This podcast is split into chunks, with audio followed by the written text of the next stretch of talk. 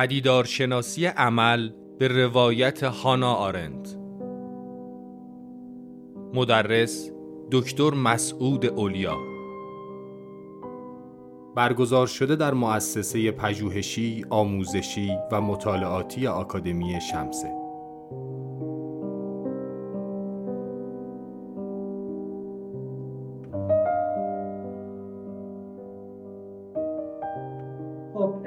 سلام عرض می‌کنم خدمت همگی.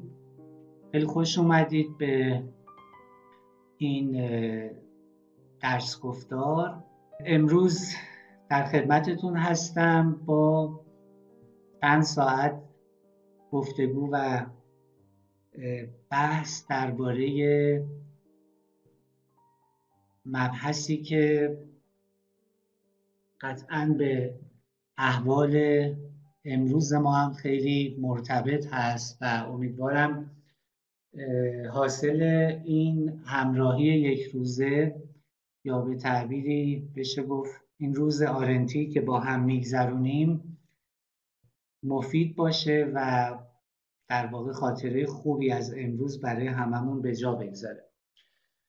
من ابتداعا مسیری رو که توی این حدوداً 6 ساعت پیش رو در پیش خواهم گرفت خدمتتون عرض می‌کنم و بعد وارد بحث میشم.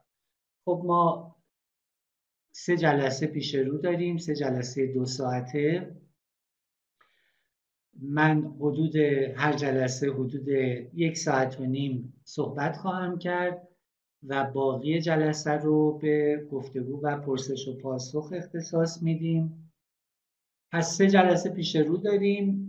به همین ترتیبی که خدمتتون گفتم و سعی می‌کنم تا جایی که ممکن هست و تواناییش رو دارم شرحی از اون چیزی که عنوان این درس گفتار ازش حکایت می‌کنه یعنی پدیدارشناسی عمل به روایت آرند به دست بدم.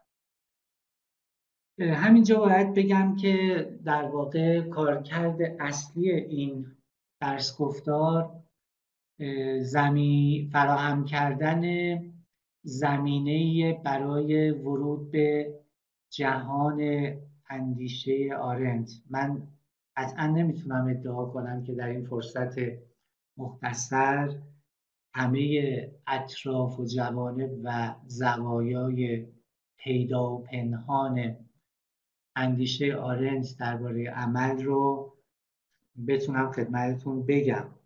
اما امیدوارم که با اشاره به رگه ها و خطوط اصلی اندیشه آرنت در این زمینه انگیزه در دوستان پدید بیارم که شخصا با گام های خودشون به سراغ مواجهه با متون آرنت برن. متونی که البته آری از دشواری نیست ولی من مطمئنم که اگر مداومت به خرج بدیم و شکیبایی به خرج بدیم برای ورود به جهان این متون قطعا دستاوردهای تعمل برانگیز و ارزنده‌ای خواهیم داشت. کاری که من سعی دارم انجام بدم تمهید این مواجهه است و امیدوارم در این کار موفق باشم و اون انگیزه و رغبتی رو که خدمت دوستان گفتم ایجاد کنم. ولی کار اصلی کاریه که فرد فرد ما در مواجهه شخصی با متون اصلی آرنت مخصوصا دو کتاب فضل بشر و حیات ذهن که دربارهشون صحبت خواهم کرد باید انجام بدیم. اجازه بدید بحث رو از اینجا آغاز کنم که با یک سوال آغاز کنم. آیا می‌تونیم مجموعه تلاش های فکری آرنت رو اون سیر فکری که آرنج پیمود و در قالب چندین کتاب مهم که بعضیاشون تبدیل به کتاب های کلاسیکی شدن مثل کتاب وضع بشر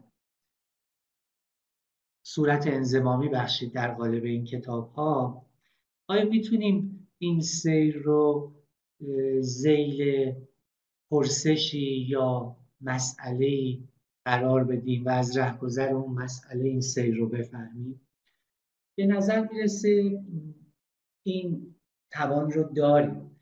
و اگه بخوایم مسئله رو سراغ بگیریم که کمابیش بتونیم بگیم که کل سیر فکری آرنت حالا به درجات و به اشکال مختلف حول محور اون میچرخیده به جرأت می‌تونیم بگیم اون مسئله یا بهترین کاندیدای این مسئله مسئله که ما ازش تحت عنوان نظر و عمل یا به تعبیر دیگه نسبت نظر و عمل می‌تونیم ازش یاد کنیم. خب مسئله نسبت نظر و عمل یا به تعبیر یونانیش نسبت تئوریا و پراکسیس مسئله که در تاریخ فلسفه سرگذشت بلند بالایی داره. به یک اعتبار میشه گفت که ما می‌تونیم تاریخ فلسفه‌ای بنویسیم با محوریت این مسئله. چرا؟ به این دلیل که غالب فیلسوفان بزرگ به آشکار، آشکارا یا به تلویح تصریحا یا تلویحا درباره این مسئله بحث کردند. حالا ممکنه زیل همین اصطلاحات باشه یا ممکنه زیل اصطلاحات دیگه.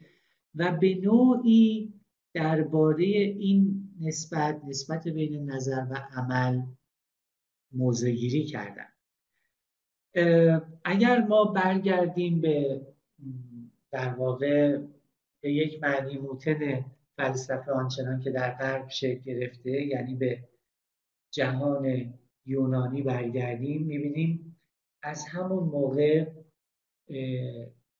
دغدغه این مسئله چه در آثار فیلسوفان و چه در ادبیات یونانی وجود داشته. یونانی ها بین دو شکل زندگی تمایز قائل می شدن. از یکی تحت عنوان بیوس تئورتیکوس یاد می کردن.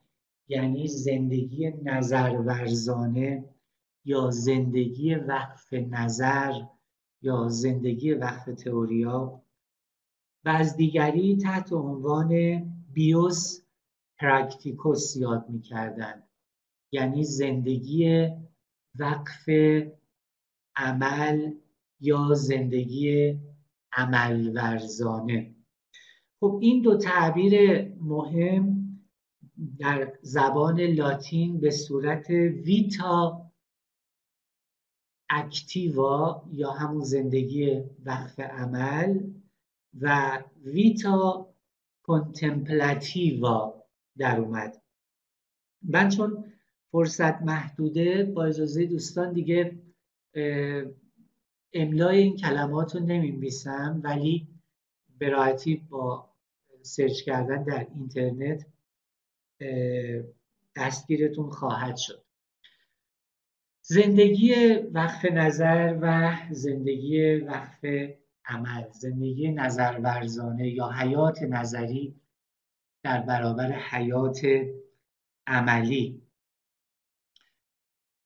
دیوگنس لایرتیوس که برای دوستان نامش احتمالا آشنا هست از قول فیساغورس فیلسوف یونانی نقل می‌کنه که زندگی مثل جشنیه که افرادی که در این جشن حضور دارن یا این جشن که میگم ببریدش توی فضای عالم یونانی می‌تونه مثلا بازی های المپیک یونانی باشه یا جشن های از این دست.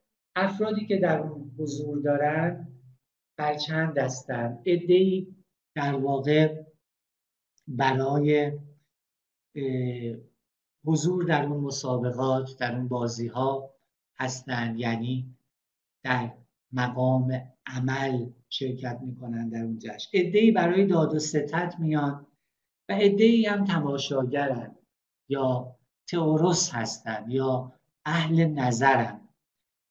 این البته فیساغورس طبعا با توجه به نگاه فلسفی که داره اولویت رو برای اهل نظر واحد میشه. ولی در همین حکایت مختصر فیساغورس به تنوع و تکسر نحوه های زندگی داره اشاره می‌کنه که دو شکل عمده اون رو ما تحت عنوان حیات نظری و حیات عملی می‌تونیم از هم تمیز بدیم. خب این مسئله همونطور که گفتم نزد فیلسوفان یونانی جایگاه بسیار بلندی داره. از افلاتون بگیرید تا ارسطو تا افلوتین تا فیلسوفان دوران یونانی معابی و جلوتر که میان در قرون وسطا بازی مسئله مطرح هست در دوره جدید مطرحه و تا روزگار خودمون به شکل‌های مختلف با این مسئله یا به تعبیر دقیق با این پروبلماتیک یعنی با این مجموعه مسائل مواجه هستیم. افلاتون رو اگر مثال بزنیم می‌دونیم که رابطه تئوریا و پراکسیس یکی از دقدقه های مهم این فیلسوف بوده. و خیلی از آموزه های افلاتونی رو می‌تونیم در واقع با نظر به این رابطه توضیح بدیم. مثلا اگر افلاتون میگه که هیچ کس دانسته بد نمی کند یعنی هیچ کس با علم به این که کاری که داره انجام میده کار بدیه دست به اون کار نمی‌زنه. در واقع داره صحبت از این می‌کنه که چگونه پراکسیس یا عمل ما وابسته به نظره. یعنی اگر ما در مقام نظر نظر صائبی داشته باشیم نظر درستی داشته باشیم در عمل هم بر وفق و بر وفاق اون نظر عمل می‌کنیم. اینجا با نوعی تقدم تئوریا بر پراکسیس مواجه میشیم. یا باز در جای دیگه وقتی که میگه فضیلت معرفته داره باز به نحوی همین آموزه رو به زبان دیگه میگه. یعنی اگر ما شناخت داشته باشیم به نیک و بد و این شناخت البته شناخت گزاره صرف نیست. یعنی به جان دریابیم نیکی امر نیک را و بدی امر بد را در عمل دست به کار بد نمی‌زنیم و در عمل خیر و خوبی رو اختیار می‌کنیم. جلوتر که میان به عرستو که می‌رسیم. عرستو خب می‌دونید فیلسوفیه که به طبقه بندی خیلی معروفه. یکی از دقدقه های عرستو در واقع تشقیق شقوق هست و برشمردن در واقع طبقات یک مفهوم یا یک ایده.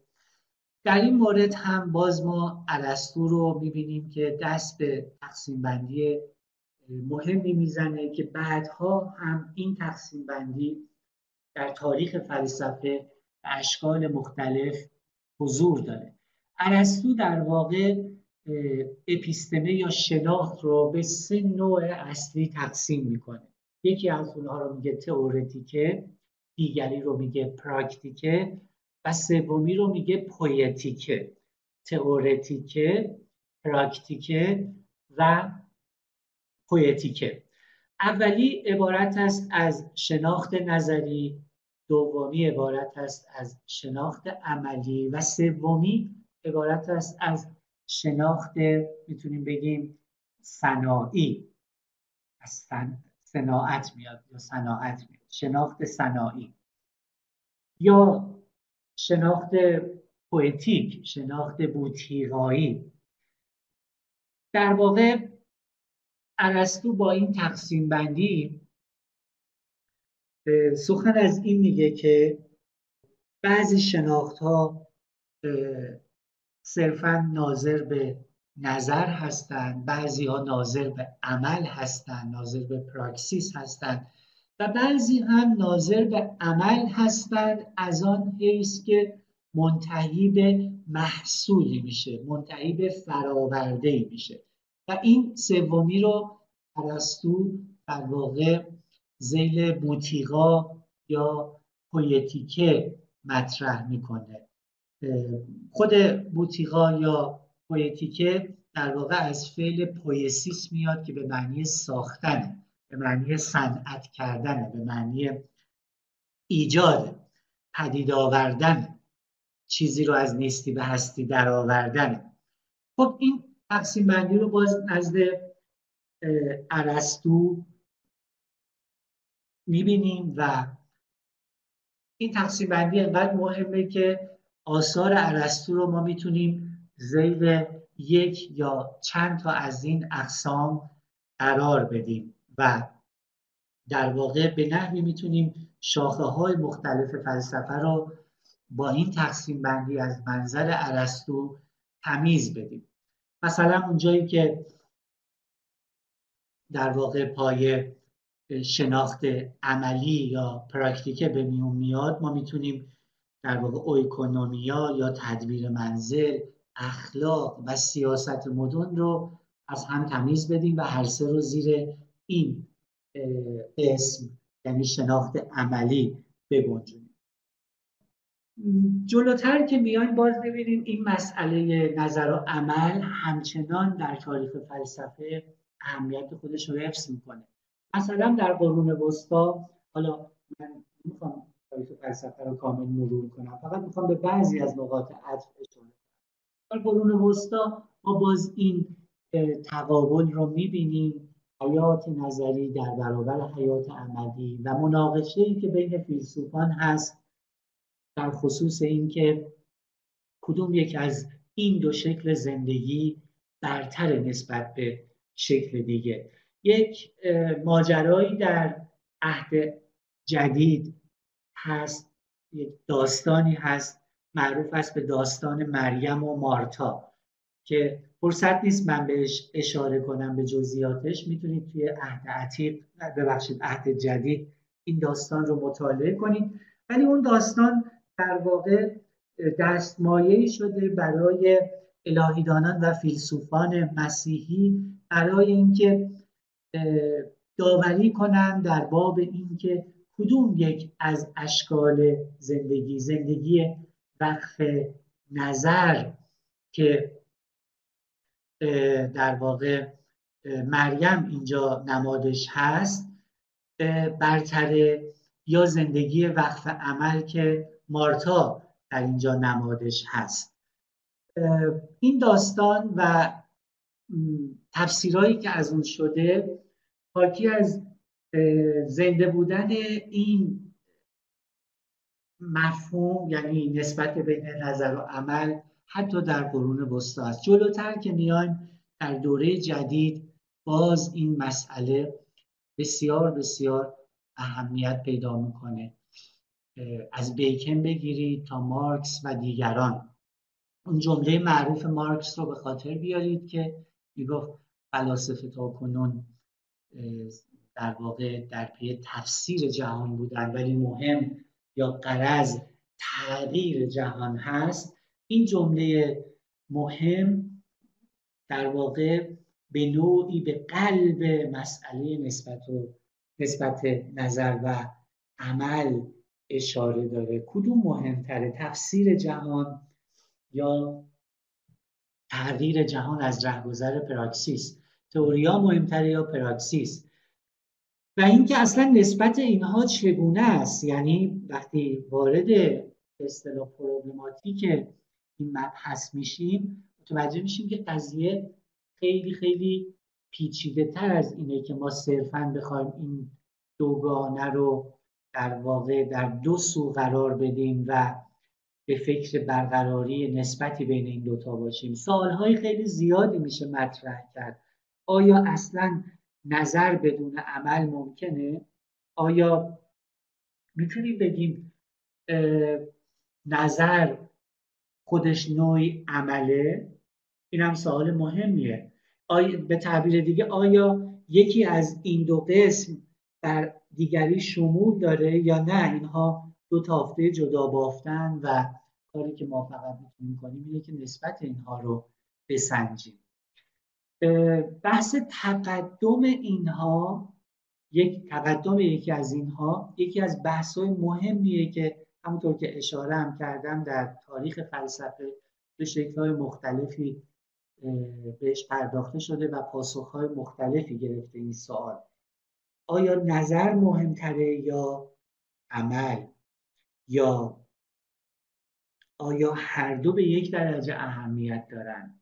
آیا اصلا ما می‌تونیم سلسله مراتبی بین اینها در نظر بگیریم؟ آیا هر کدوم به دیگری وابستن یا استقلال دارن از, از همدیگه؟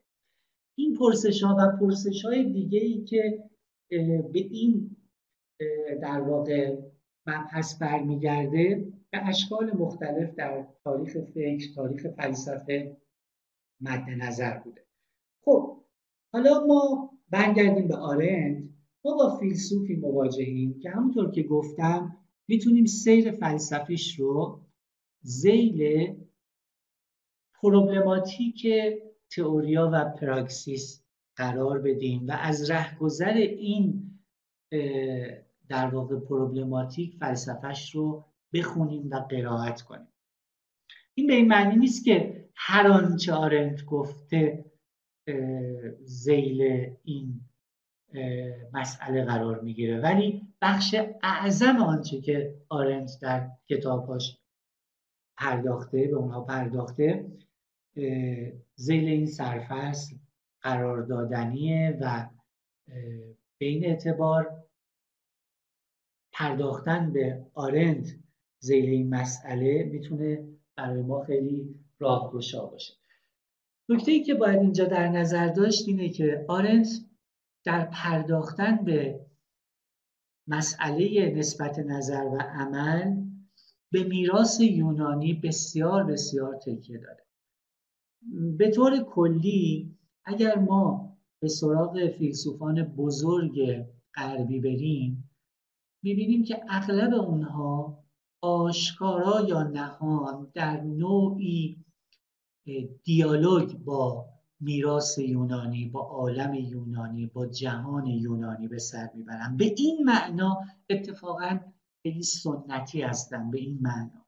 یعنی در واقع بسیاری از آراء فلسفی خاص خودشون رو از دل همین دیالوگی که در واقع حاصل کردند و صورت بندی کردند این نکته خیلی مهمیه و بیوچ هم نیست. به تعبیر هگل یونان در واقع وطن معنوی موتن معنوی متفکرین غربیه و این رفت و برگشتی که ما مشاهده می‌کنیم بین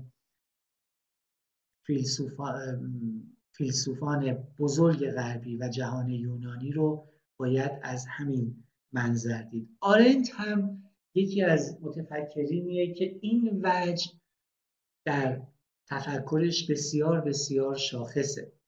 همونطور که خواهیم دید در واقع تقسیم بندی هایی که آرنت به عمل میاره چه در حوزه حیات عملی یا حیات وقف عمل و چه در حوزه حیات نظری به شدت به شدت وامدار سنت یونانیه. و اگر سراغ دو کتاب فلسفی اصلی آرنت یعنی وضع بشر و حیات ذهنم بریم در جای جای این کتاب ها به خصوص در وضع بشر این مراجعه این رجوع این دیالوگ با جهان یونانی رو مشاهده می‌کنیم و این سر و کله زدن آرنت با میراث یونانی به خوبی در این آثار مشهوده. حالا ممکنه آرن تعبیرهای از آن خودش به کار ببره ولی تنین اون تقسیم بندی های کلاسیک یونانی رو ما در تقسیم بندی های آرنت هم به اشکال مختلف می‌بینیم. در ادامه صحبت هم وقتی سراغ نگاه آرنت به عمل میرم این نکته که گفتم بیشتر آشکار میشه. یه نکته مقدماتی دیگه ای که باید بگم مربوط به عبارت پدیدارشناسیه. چرا ما صحبت از پدیدارشناسی عمل به روایت آرنت می‌کنیم؟ به این جهته که بنا به نظر بخش مهمی از مفسران آرنت جنس پژوهشی که آرنت در کتاب وضع بشر درباره زندگی وقت عمل انجام میده پدیدار شناسانه است. پدیدار شناسانه است به این معنیه که آرن تلاش داره نحوه های ظهور یا modes of appearance یا به تعبیر دیگه نحوه های دادگی یا modes of givenness نحوه های ظهور یا نحوه های دادگی حیات عملی رو برای ما توصیف کنه. این توصیف توصیف نحوه های دادگی توصیف نحوه های ظهور نحوه های ظهور پدیداری به نام زندگی عمل ورزانه یا عملی یا وقف عمل چیزیه که سبقه پدیدارشناسانه به کار آرنت میبخشه.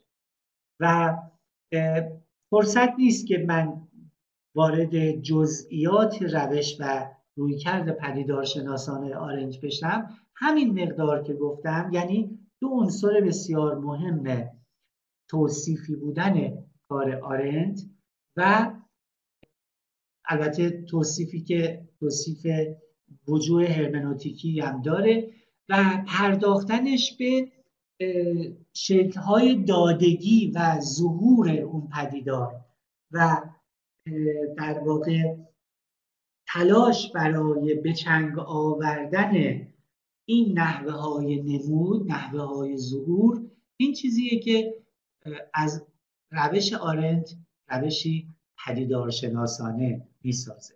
حالا جزئیاتش بماند فقط به شکل کلی خواستم بگم که چرا ما از پدیدارشناسی عمل به روایت آرند صحبت می‌کنیم.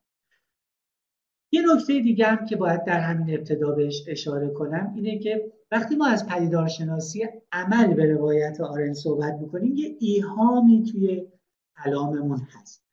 کلمه عمل رو در واقع به دو معنا میشه گرفت. یک به اون معنای گسترده کلمه که عبارت باشه از زندگی عملی به شکل عام یعنی همون ویتا اکتیوا یا, ویت یا بیوس پراکتیکوسی که ازش یاد کردیم. زندگی عملی به معنای عامش که در دل خودش اشکالی رو قرار میده اقسامی رو جای میده.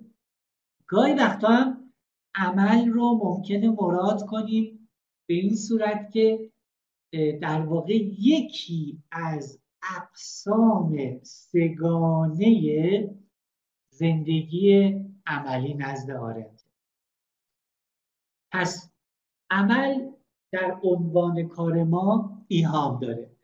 من در این درس گفتار اولا و اساسا نظر دارم به در واقع پدیدارشناسی زندگی وقف عمل از منظر آرنت و در عین حال در پرداختن به زندگی وقف عمل نزد آرنت شامل سه اسم زحمت کار و عمل میشه عمل به معنای خاص به این سومی که عمل به معنای خاصش هست توجه بیشتری خواهم کرد. به تعبیر دیگه عمل گاهی وقتا به معنی عام مراد میشه که همون زندگی وقت عمل هست به شکل عام یا زندگی عمل ورزانه. گاهی هم به معنای خاصش مراد میشه که بهش میگیم اکشن. که یکی از اقسام سگانه زندگی عمل ورزانه هست حالا بعدم این مطلبی که گفتم روشنتر خواهد نکته بعدی باز نکته مقدماتی بعدی این که من سعی خواهم کرد که در ضمن صحبت ها قطعاتی از کتاب وضع بشر را براتون بخونم و شاهد بیارم از خود متن تا از این طریق زمینه هم برای مواجهه با خود متن آرنت فراهم بشه. البته خب این متن متن مفصلیه متن آسانخانی هم نیست پر از ایده است آنچنان که مفصلان آرنت هم اشاره کردن. حتی در پانوشت ها ایده های تحمل برانگیز بسیاری دیده میشه در این کتاب. کتابیه که باید به قول نیچه کتابیه برای آهسته خانان باید با تومنینه و حوصله خوند. ولی با نقل بخشهایی از این کتاب در واقع سعی می‌کنم زمینه رو برای مواجهه شخصی با خود این متن فراهم بیارم. با این نکات مقدماتی که گفتم حالا می‌تونیم مشخصا به سراغ کار اصلیمون بریم. من در باقی مونده در واقع این ساعت از کلاسمون به سراغ سگانه ای که ازش یاد کردم میرم. یعنی زحمت کار و عمل به عنوان سه بخش یا سه رکن زندگی وقت عمل. ابتدا به سراغ زحمت میرم. در جلسه بعد دو ساعت بعد به سراغ کار و عمل میرم و در جلسه سوم دو ساعت آخر بحث عمل رو پی می‌گیرم و در عین حال به گذاری اشاره می‌کنم که در اندیشه آرنت اتفاق میفته و یک جور بازنگری در روایتی هست که آرنت در کتاب وضع بشر از زندگی وقت عمل به دست میده. این مسیر مسیر کلیه که در بحثم دنبال می‌کنه خب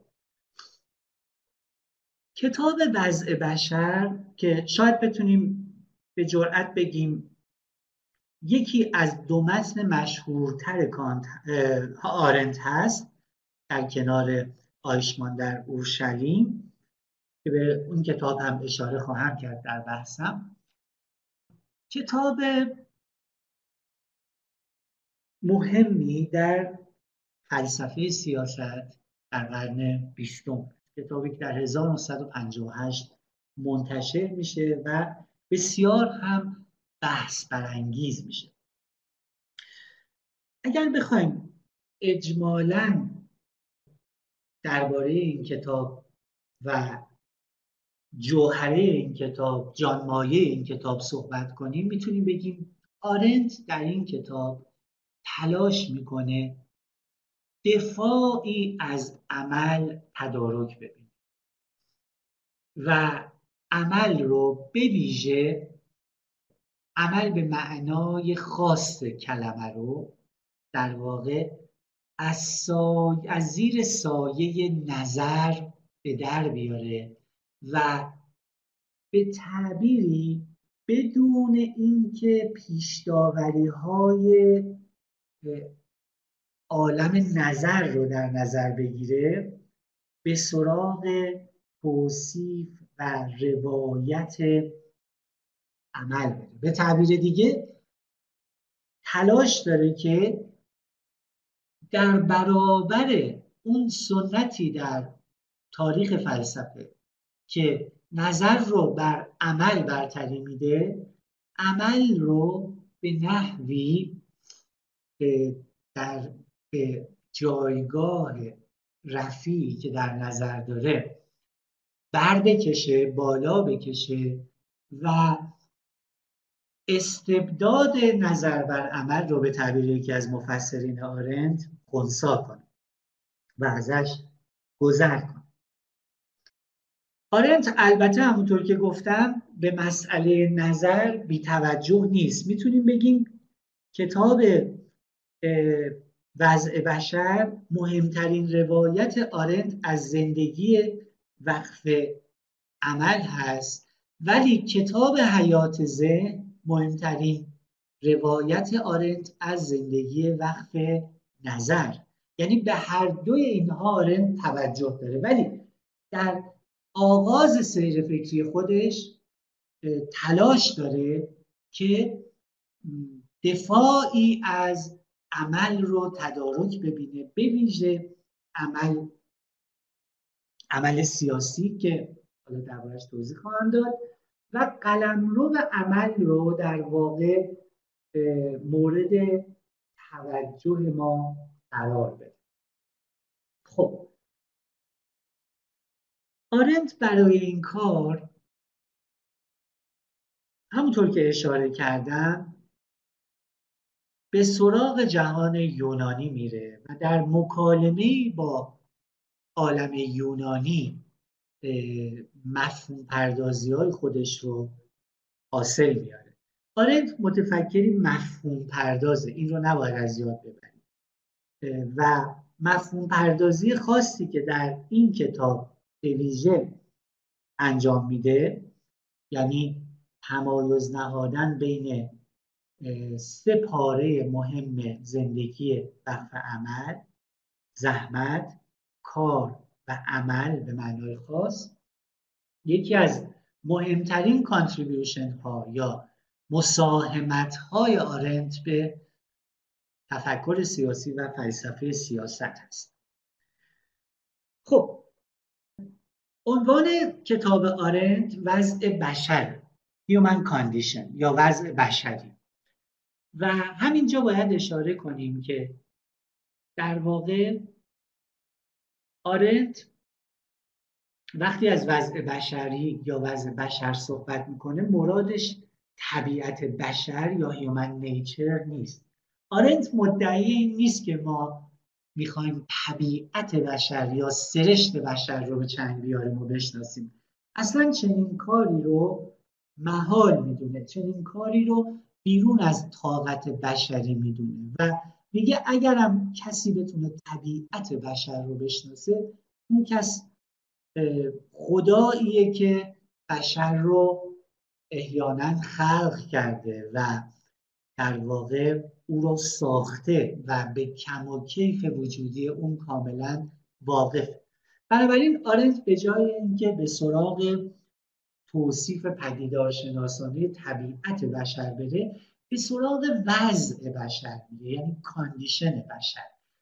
وضع و حالی که آدمی خود رو در اون میابه و سعی می‌کنه که این وضع و حال رو به اصطلاح مدون کنه آرتیکولیت کنه شقوق مختلفش رو احسا کنه بر بشمره و توصیف پدیدارشناسانه از اون به دست بده.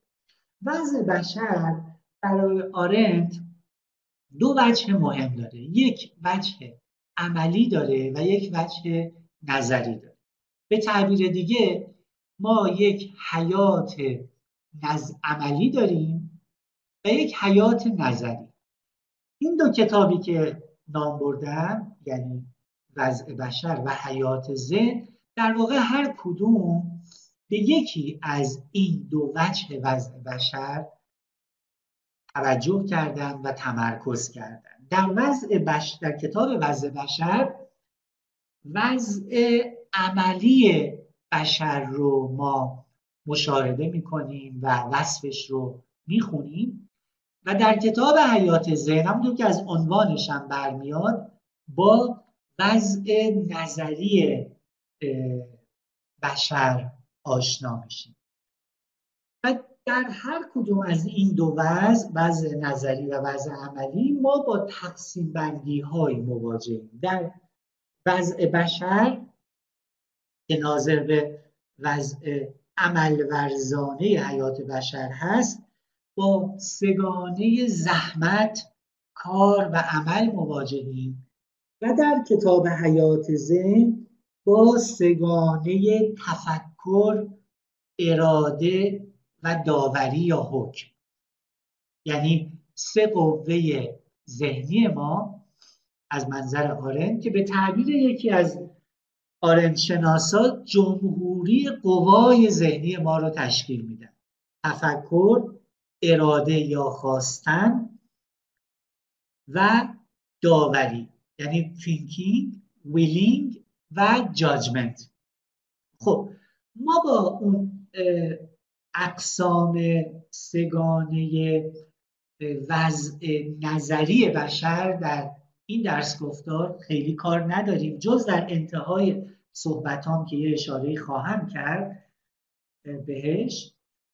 و کار ما متمرکز هست در این درس گفتار در پدیدارشناسی وجه عملی وضع بشر. دقت کنید من تک تک این اصطلاحات رو به دقت به کار می‌برم. پدیدارشناسی وجه عملی وضع بشر. خب. آرنت معتقده که در دل اون چیزی که ازش تحت عنوان ویتا اکتیوا یا بیوس پراکتیکوس یاد کردیم. ما با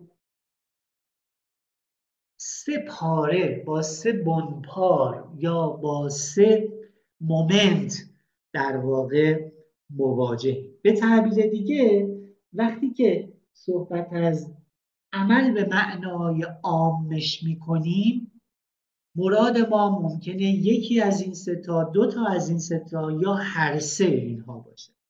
هر سه اینها نهایتا زیر مفهوم گسترده و فراگیر زندگی وقت عمل یا ویتا اکتیوا قرار می‌گیرم من عبارت های زندگی عمل ورزانه زندگی وقت عمل و حیات عملی رو به یک معنی به کار می‌برم. همچنان که عبارت های حیات نظری زندگی نظر ورزانه یا زندگی وقت نظر رو هم به یک معنا خب حالا کاری که ما می‌خوایم کنیم اینه که نشون بدیم که اولا این سگانه چی هست؟ زحمت یعنی چی؟ کار یعنی چی؟ و عمل به معنای خاصش یعنی چی؟ اولا می‌خوایم اینا رو از دید آرنت روشن کنیم و ثانیا نشون بدیم که چگونه آرنت در واقع تلاش داره در این کتاب در این دوره از سیر فکری خودش چگونه تلاش داره که به عمل اون جایگاهی رو که معتقد در تاریخ فلسفه ازش دریق شده برگردونه و به تعبیری دفاعی فلسفی از عمل به دست بده. اینجا از عمل که صحبت می‌کنیم منظورمون اون سومین بخش از سگانه که ازش یاد کردیم. یعنی دفاع از عمل به عنوان یکی از اقسام سگانه ویتا اکتیوا. این در واقع مسیریه که مد نظر خب اجازه بدید یه قسمتی از متن رو براتون بخونم و بحث رو در واقع از همینجا پی بگیریم در فصل اول کتاب خودش در همون آغاز کتاب خودش این سگانه ای رو که ازش یاد کردم معرفی می‌کنه و به اختصار و به اجمال تعریفشون می‌کنه. من این یک دو سه تا پاراگراف رو می‌خونم و بعد یک به یک سراغ این ابعاد سگانه ویتا اکتیوا خواهیم برنج میگه مقصود من از اصطلاح ویتا اکتیوا سه فعالیت بشری بنیادین است یعنی زحمت کار و عمل. همینجا به معادل های انگلیسی این واژه ها اشاره کنم. وقتی میگیم زحمت منظورمون labor labor.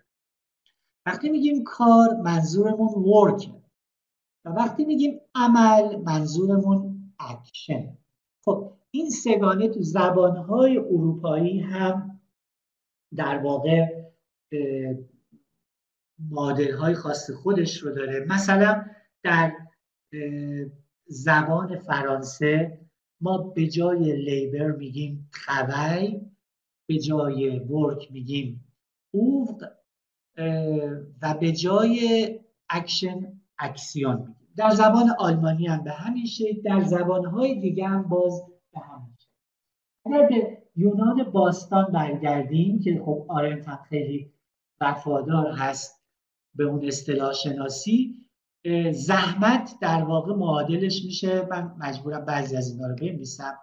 در واقع معادلش میشه پونوس.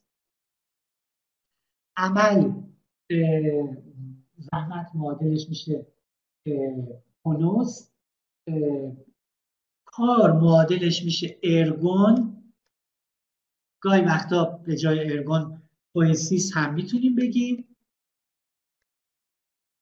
و عمل معادلش میشه praxis. این در واقع سگانه یونانی این مفهوم است.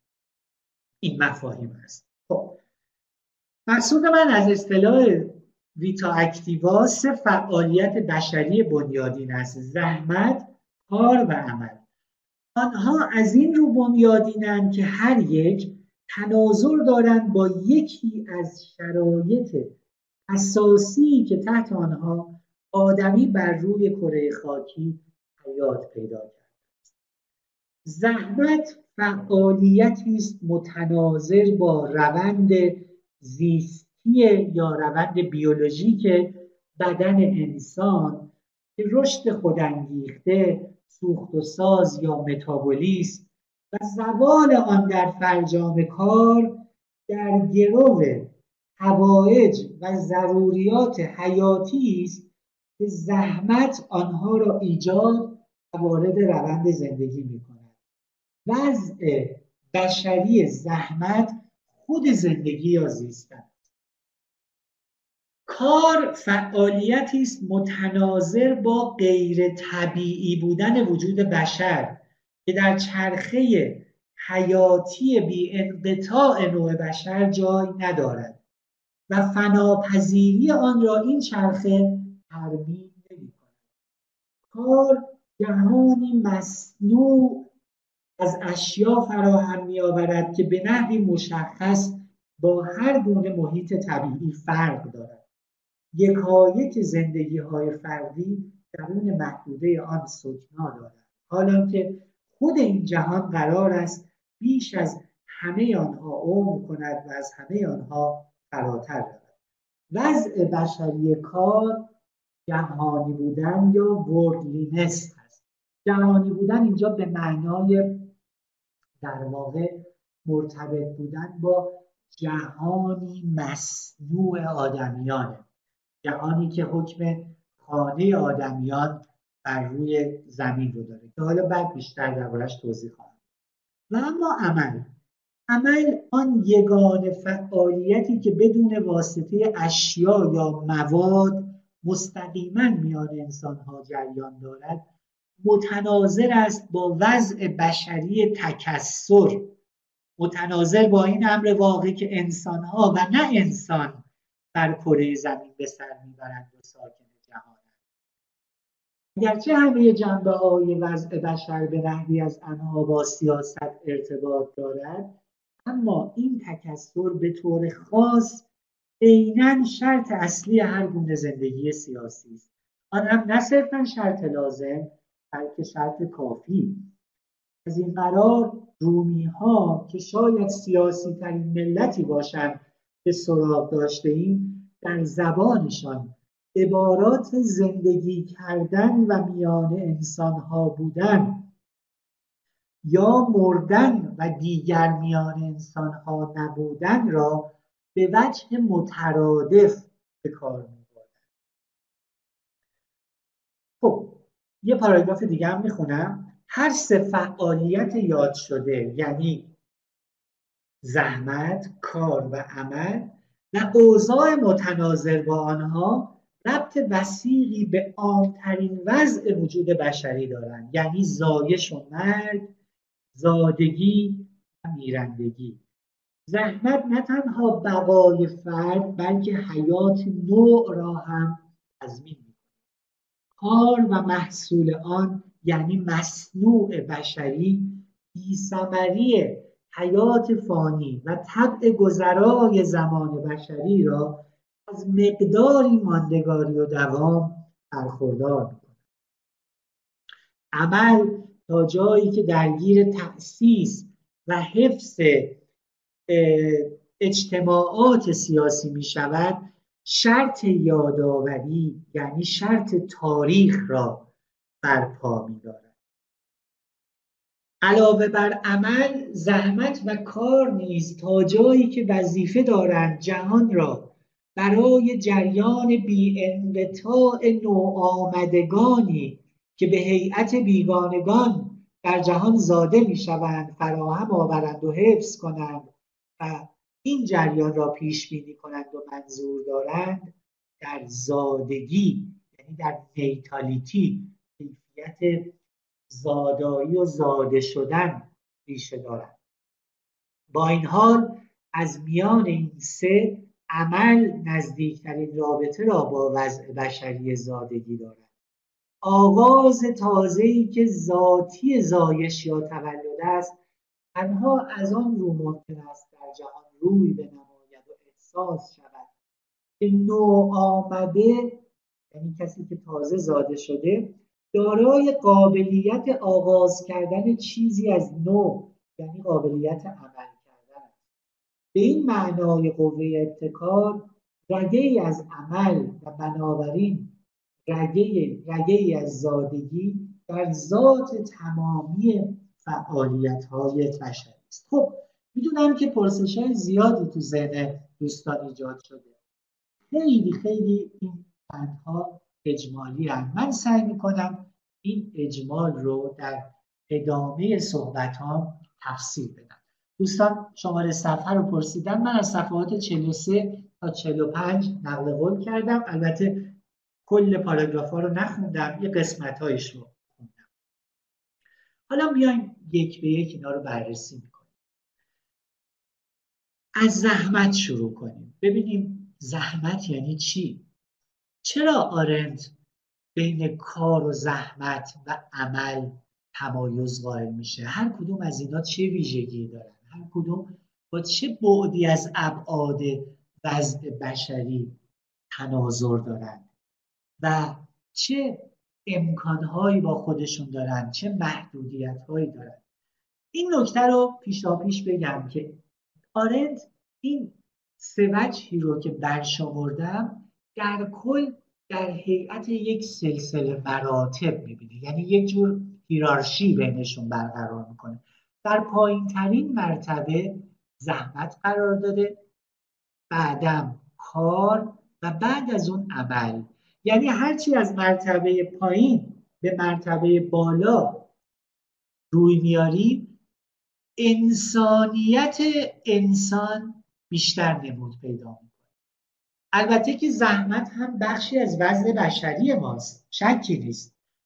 ولی زحمت در پایین ترین مراتب حیات عملی ما و در پایین ترین مراتب انسانیت ما قرار می‌گیره.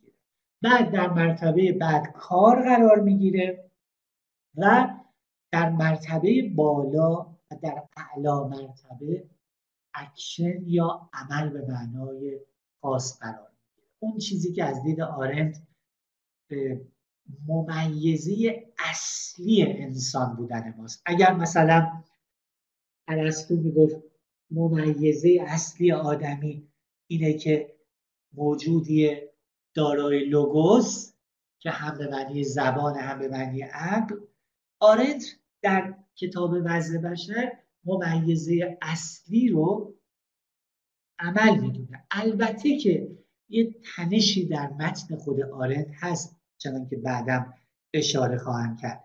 در جاهایی می‌بینیم که آرنت اشاره هایی داره مبنی بر اینکه تفکر و نظرورزی هست که می‌تونه این رتبه رو به خودش اختصاص بده. ولی فعلا از این تنشی که در متن آرنت هست عبور می‌کنیم. چون این رو می‌خوام بذارم تو انتهای صحبتم که نشون بدم چطوری آرنت نهایتا این منظومه ای رو که شکل میده خودش با دستای خودش در اون خللی ایجاد می‌کنه. و در انتهای متنش اتفاقا ما متوجه میشیم که ای بسا که اهل تفکر بیش از همه اهل عمل هم باشن. یعنی اصیل ترین نوع عمل رو ای بسا باید توی تفکر پیدا کرد. ولی فعلا من از این صرف نظر می‌کنم. فعلا به اون در واقع تأکیدی که آرنت در متن خودش بر اهمیت و جایگاه خاص رکن سوم در میان این سه رکن داره فعلا در اون تمرکز می‌کنم خب بیایم از زحمت شروع کنیم همونطور که گفتم و ببینیم مراد آرند از زحمت چیه همونطور که گفتم زحمت در واقع کف حیات عملی ماست. ما به تعبیری که آرنت از مارکس وام می‌گیره در مقام زحمت موجوداتی هستیم که میشه از اون موجودات تحت عنوان انیمال لابورنس یاد کرد. براتون میمیسم انیمال لابورنس یعنی حیوان زحمتکش. یه چیزی همینجا بگم. ببینید آرت لیبر رو به معنای خاصی به کار می‌بره. ممکنه تو متون دیگه همین لیبر ترجمه بشه به کارها. مثلا فرض کنید یکی از احزاب کشور انگلیس لیبر پارتیه یعنی حزب کارگر. خب ولی حواسمون باشه وقتی آرنت میگه labor منظورش زحمته و اون را از کار که با کلمه work بیانش می‌کنه متمایز می‌کنه. اینجا هم ممکنه توی context های دیگه بعضی ها همین اصطلاح animal laborans رو ترجمه کنن به حیوان کارگر. ولی در وقتی آرنت رو ترجمه می‌کنیم باید حواسمون باشه اینو این اصطلاح رو به حیوان زحمتکش برگردیم ما در مقام زحمت عبارتیم از حیواناتی به نام حیوان زحمتکش زحمت همونطور که گفتم اون بخش از حیات عملی ماست که به شدت وابسته به گذران زندگی بیولوژیک ماست. ببینید وقتی ما از زندگی صحبت می‌کنیم می‌تونیم منظورمون زیستی زندگی به معنای زیست شناختیش باشه می‌تونه به معنای متعالی ترش باشه یعنی زندگی که در بند هوایج و ضروریات زیستی و بیولوژیک نیست. زحمت ناظر به وضع زنده بودن ماست و اون هم زندگی به معنای زیست شناختی یعنی مجموعه کارها و زحماتی که ما می‌کشیم اون عرق ریزی تنمون اون عرق ریزی بدنمون اون تلاش معاشمون. مجموعه کارهایی که می‌کنیم برای تو ارگانیسم خودمون رو سرپا نگه داریم. برای اینکه زندگیمون به پایان نرسه. طبعا حیات ما بگونه از جهت با حیوانات دیگه در اشتراکیم. که اگر در واقع خوراک و پوشاک و نوشاک و مسکن نداشته باشیم جانپناه نداشته باشیم سرپناه نداشته باشیم در این کره خاکی دوام نمیاریم. زحمت مجموعه فعالیت هایی رو در بر می‌گیره که برای سرپاموندن در به حیوانی در میان حیوانات دیگه برای حفظ و بقای خودمون چه بقای فردیمون چه بقای نسلی و نوعیمون اونها رو انجام میدیم. هیچ گریز و گزیری هم ازش نداریم. البته ممکنه چون که در یونان باستان شاهد بودیم این وجه زحمتی در واقع زندگی رو بسپریم به بردگان و اونها در واقع تأمین کننده این هوایج و ضروریات زندگی ما بشن. ولی در هر صورت چه با واسطه چه بی واسطه ما وابسته به زحمت هستیم. به همین اعتبار به همین اعتبار زحمت با ضرورت پیوند. این خیلی مهمه. این چیزیه که یونانی ها هم به اون توجه داشتن. اصلا یه دلیل این که یونانی ها زندگی بردوار رو در واقع تقبیح می‌کردن و خار میشمردن. این بود که این نوع زندگی به شدت وابسته به ضرورت و در اون از آزادی خبری نیست. ما در مقام انیمال لبورنس موجوداتی آزاد نیستیم. ما وابسته و در بند نیازهای طبیعی بدنمون هستیم. بدن ما نیاز به خوراک داره نیاز به پوشاک داره نیاز به دوشاک داره نیاز به جان پناه داره. و هیچ انسانی نیست که بدون اینها بتونه حیات بیولوژیک خودش رو تأمین کنه و طاقت بیاره. یعنی اگر ما چند روز آب نخوریم میمیریم هیچ امکان دیگه ای هم برامون نیست. به شدت نهمیز ضرورت ما رو در بند خودش داره و بر ما کارگر میفته اجازه بدید باز قسمت دیگه ای از کتاب رو بخونم که در واقع نشون میده چرا در واقع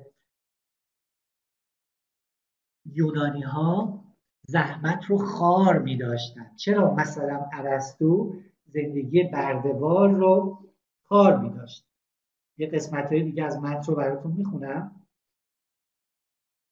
باستانیان این باور که در عصر باستان کار و زحمت از آن رو خار شمرده می شدن که تنها بردگان آنها می پرداختن پیشداوری مورخان مدرن است.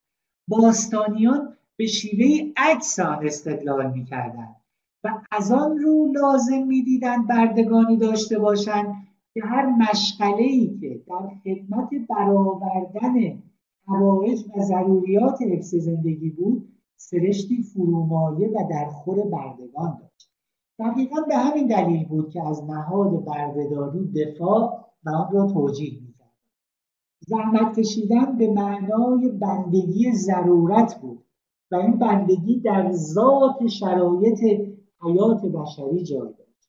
آدمیان از آنجا که تحت سیطره ضروریات زندگی بودند تنها از طریق سیطره بر کسانی که ایشان را به زور تابع ضرورت می‌کردند قادر بودند آزادیشان را به دست آورند. یعنی آزادی آزاد مردان در یونان باستان به بهای برده کردن و به زیر یوق ضرورت بردن بردگان بود. تنزل منزلت بردگان ضربه ای از ضربات تقدیر بود. سرنوشتی بود ناگوارتر از مرگ زیرا با خود نوعی مسخ شدن انسان به موجودی شبیه حیوانات اهلی را به همراه می آورد بنابراین بروز تغییری در شعن واقعیت برده نظیر وقتی که اربابش او را آزاد می‌کرد با یا بروز تغییری در اوضاع و احوال سیاسی عام که مشاغلی را به مرتبه برمیکشید که در آن ربط و مناسبت عمومی پیدا می‌کردند خود به خود تغییری در طبیعت برده به دنبال می آورد. نهاد بردهداری در اصل باستان وسیله برای کار ارزان یا ابزاری برای بهره کشی به قصد سود نبود بلکه تلاشی بود برای بیرون گذاشتن زحمت از دایره شرایط زندگی انسان آنچه میان زندگی افراد بشر و دیگر اشکال زندگی حیوانی مشترک بود؟ بشری محسوب نمی‌شد.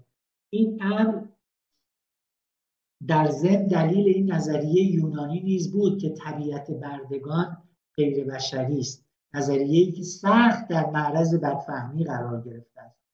ارسطو که در کمال سراحت از این نظریه دفاع کرد و سپس در بستر مرگ بردگانش را آزاد ساخت چه بسا آنقدر که اهالی اصر مدرن تصور می‌کنند به طرز نامنسجم یا آری از سازگاری درونی رفتار نکرده باشد.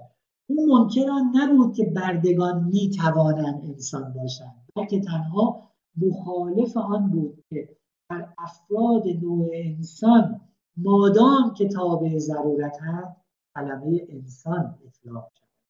حقیقت دارد که کاربرد کلمه حیوان در مفهوم انیمال لبورنس یا حیوان زحمتکش به تمایز از کاربرد بسیار پرسش برانگیز همین کلمه. در اصطلاح انیمال راسیوناله یعنی حیوان عاقل یا ناطق کاملا موجه است.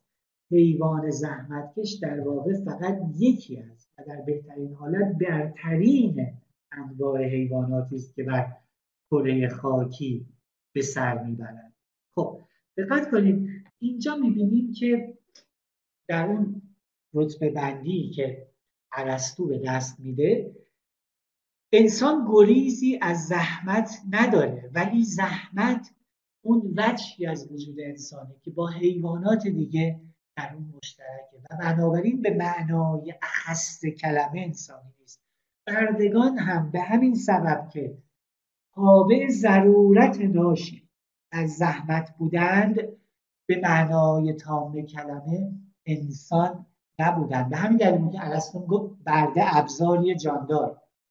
همچنان که ابزار برده بیجان. آرنت در تقسیم بندی خودش یک نگاه در واقع دوگانه یا امبیولنتی به زحمت داره. یه طرف از برکت زحمت صحبت می‌کنه از نعمت زحمت صحبت می‌کنه. چرا؟ چون به واسطه زحمته که ما می‌تونیم زنده بمونیم به واسطه زحمته که می‌تونیم دووم بیاریم و به سراغ فعالیت های بالاتر در سلسله مراتب حیات عملیمون بریم. اما از طرف دیگه زحمت در واقع برای آرنت چون پیوند محکمی با ضرورت داره و از آزادی به دوره ما در مقام ایوان زحمتکش در قیدیم در بندیم در بند نیازهای تنمون هستیم. به قول افلاتون تن ما هر لحظه خواهش تازه ای از ما داره ما رو به زحمت وامی داره. ما نمی‌تونیم در واقع تن خودمون رو نادیده بگیریم. ما نمی‌تونیم هر جوری که خواستیم بدون توجه به نیازهای ضروری تنمون در واقع به سراغ فعالیت های مرتبه بالاتر داریم تن ما به یه معنی یقه ما رو می‌گیره. تا یه مدتی می‌تونیم نادیدش بگیریم. بعد از گذشت زمانی در واقع نیازهای خودش رو از نو در ما تحمیل می‌کنه. خب از این جهت در واقع زحمت برای آرنت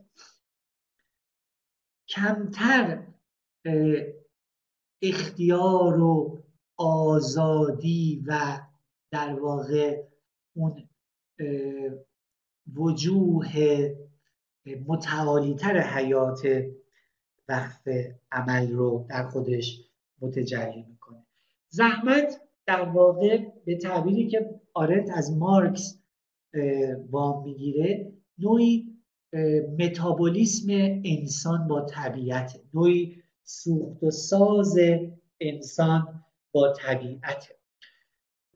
در زحمت در واقع با این ویژگی مواجه میشیم که فعالیت هایی که ما در مقام حیوان زحمتکش انجام میدیم معمولا فعالیت هایی هستند که چندان اثری از خودشون در جهان باقی نمی‌ذارن.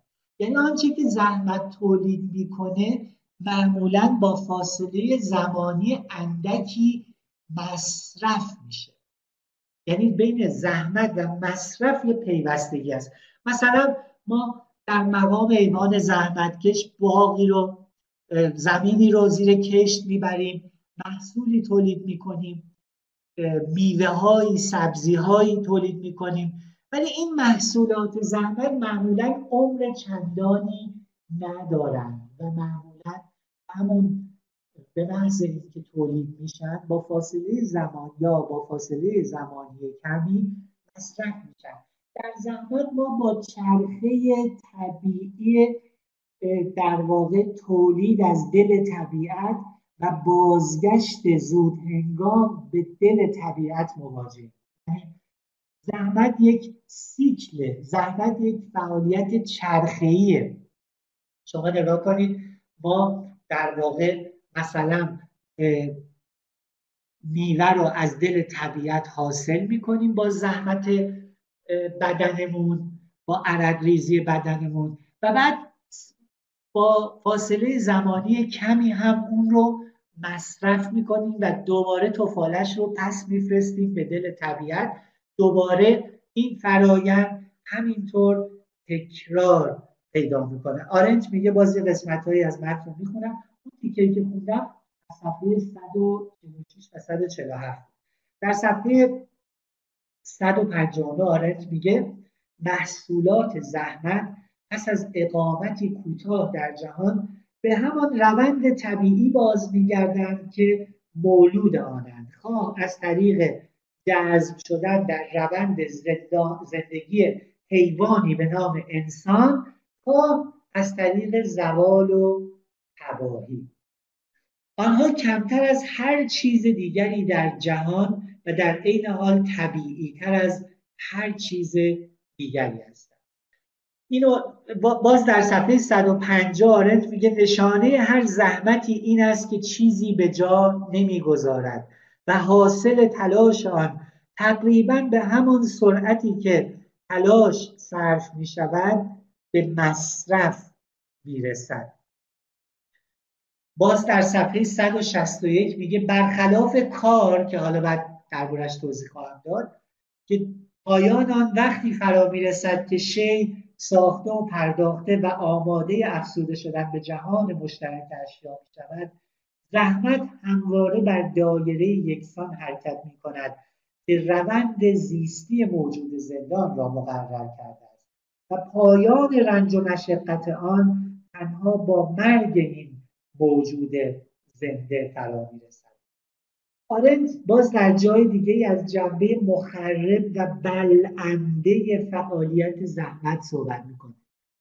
دقت کنید اون کاری که ما با طبیعت می‌کنیم یعنی طبیعت رو زیر کشت می‌بریم از عناصر طبیعت رو بیرون می‌کشیم ازش لباس می‌سازیم غذا و سرپناه و هر چیز دیگه ای در واقع نشون دهنده پیوستگی بین زحمت و طبیعت. نشون دهنده همبستگی و کارلیشن اینهاست. در جای دیگه در صفحه 169 آرند از برکت یا لذت زحمت برکت زحمت صحبت می‌کنه. میگه برکت یا لذت زحمت شکل بشری تجربه کردن حالی است که میان ما و همه موجودات زنده مشترک است.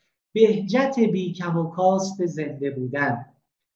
حتی یگانه طریقی است که انسانها نیز می توانند در چرخه مقرر طبیعت یعنی کوشیدن و آرمیدن زحمت کشیدن و مصرف کردن با همان نظم و ترتیب مبارک و بی مقصودی که شب و روز و زندگی و مرگ از پی یکدیگر میآیند با رضا و آسودگی خاطر بمانند و بچرخند. پاداش رنج و مشقت در سمردهی طبیعت است. خب در صفحه 181 باز آرنت میگه محصولات زحمت محصولات سوخت و ساز انسان با طبیعت چندان در جهان نمی پایند که جزئی از آن شود. و خود فعالیت زحمت که صرفا متمرکز بر زندگی و حفظ آن است تا حد بی جهان بودن از جهان غافل است.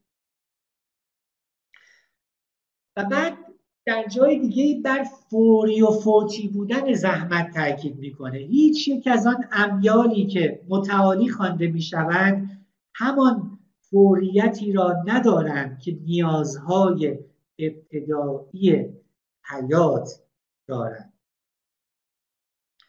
خب اگر دقت کنیم اگر بخوایم خلاصه کنیم این بخش حیات عملیمون رو چند تا نکته رو می‌تونیم بگیم. یک زحمت در کف فعالیت های عملی ما قرار داره دو زحمت با خودش نوعی ضرورت داره.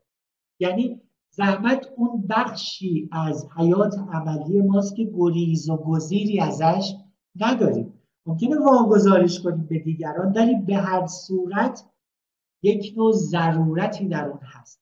زحمت حالت چرخه‌ای داره. همونطور که ما هر روز میریم سر کار نمی‌تونیم یه روز دو روز بریم سر کار دیگه باقی عمرمون کار نکنیم. این چرخه زحمت این خصلت سیکلیکار زحمت چیزیه که نمی‌تونیم نادیدش بگیریم.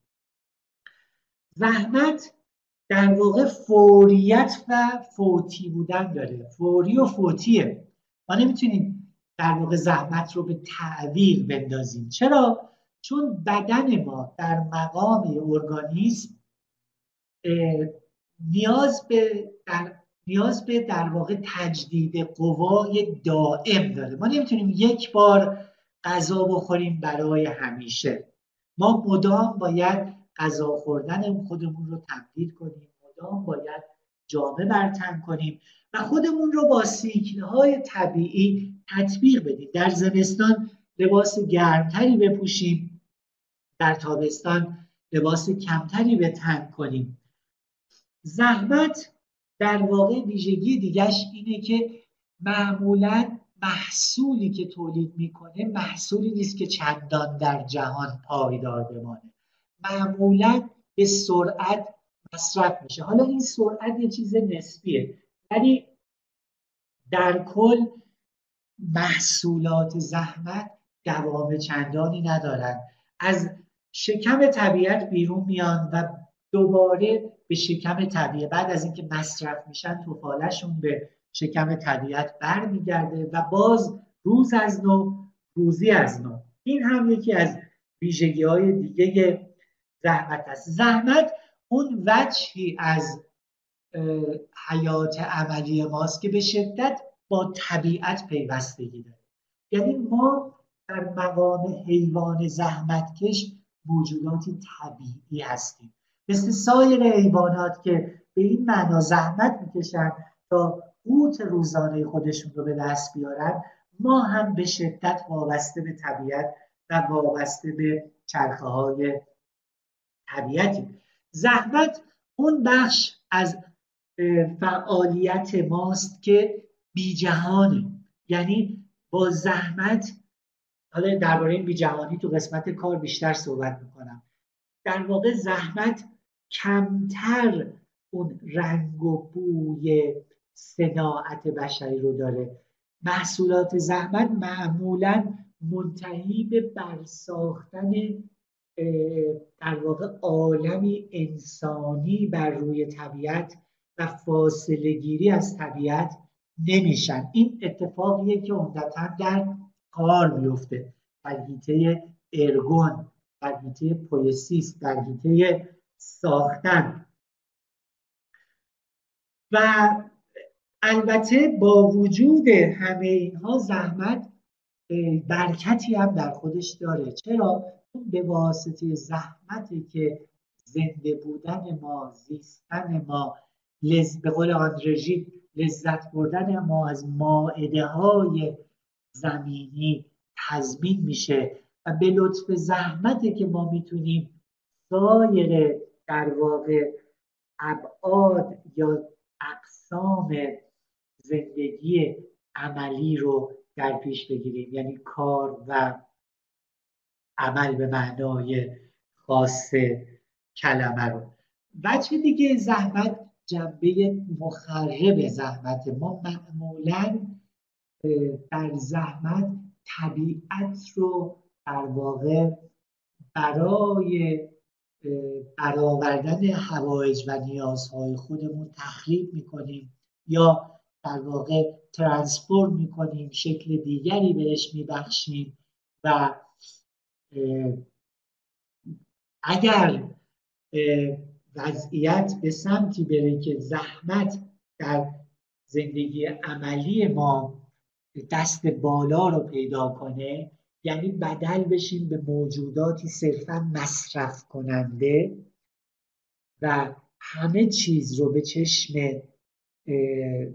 محملی برای مصرف و به تعبیر آرنت گساردن گساریدن بلعیدن به کام خود فرو بردن. ببینیم اون موقع است که با فاجعه مواجه میشیم که در واقع آرنت به شدت درباره اون ما رو به ما هشدار میده. یعنی بدل شدن ما به موجوداتی صرفا مصرف کننده. جامعه بدل شدن جامعه به جامعه ای از زحمت کشان. انسان جامعه مصرفی جامعه مصرف کننده. آرنت در ادامه کتابش مفصل در این باره صحبت می‌کنه که اگر انسان رو به حیوان زحمتکش فرو بکاهیم به موجودی که به همه چیز به چشم ماده مصرفی نگاه می‌کنه در واقع اونجا جاییه که ما به نحوی به امکانات بشری خودمون خیانت کردیم. و این چیزی نیست که چیز قریبی باشه. اون شعر شاملو رو به خاطر بیارید که می‌گفت هوا را مصرف کردم خدا را مصرف کردم و لعنت شدن را بر جای چیزی به جای نماندم. یعنی در جامعه از جنس جامعه زحمت کشان در جامعه ای که بهش می‌تونیم بگیم جامعه مصرفی یا جامعه مصرف کننده همه چیز می‌تونه بدل به در واقع کالایی بشه که به محض اینکه به وجود میاد مصرف میشه و دور انداخته میشه. نگاه کنید به برخوردی که خودمون با خیلی از اشیا داریم. مثلا لباسی رو که می‌خریم شاید یک بار یا دو بار بیشتر استفاده نکنیم. بعد میندازیمش دور. سراغ یه لباس جدید میریم. در حالی اون لباس شاید بتونه مدت بیشتری دوام بیاره و بیشتر قابل استفاده میشه آره به شدت در کتاب خودش که دیگه فرصت نیست من نقل قول کنم هشدار میده درباره سیطره و قلبه انیمال لابورنس حیوان زحمتکش. و معتقده که این سیطره که در دوره مدرن در قالب جامعه مصرفی و مصرف زدگی تا حدی تحقق پیدا کرده یکی از در واقع عوامل تنزیل منزلت انسان رو شکل میده. و اتفاقا تاکید آرنت بر کار و بویژه بر عمل به این جهت هست که به ما بگه که انسان رو صرفا از منظر انیمال لابورنس نباید دید. نباید فکر کرد که زحمت جوهره آدمیه. بله یکی از ابعاد جوهره آدمی هست ولی یگانه بود یا مهمترین بود جوهره آدمی رو چک نمی. خب فعلا تا همینجا بحث رو نگه داریم.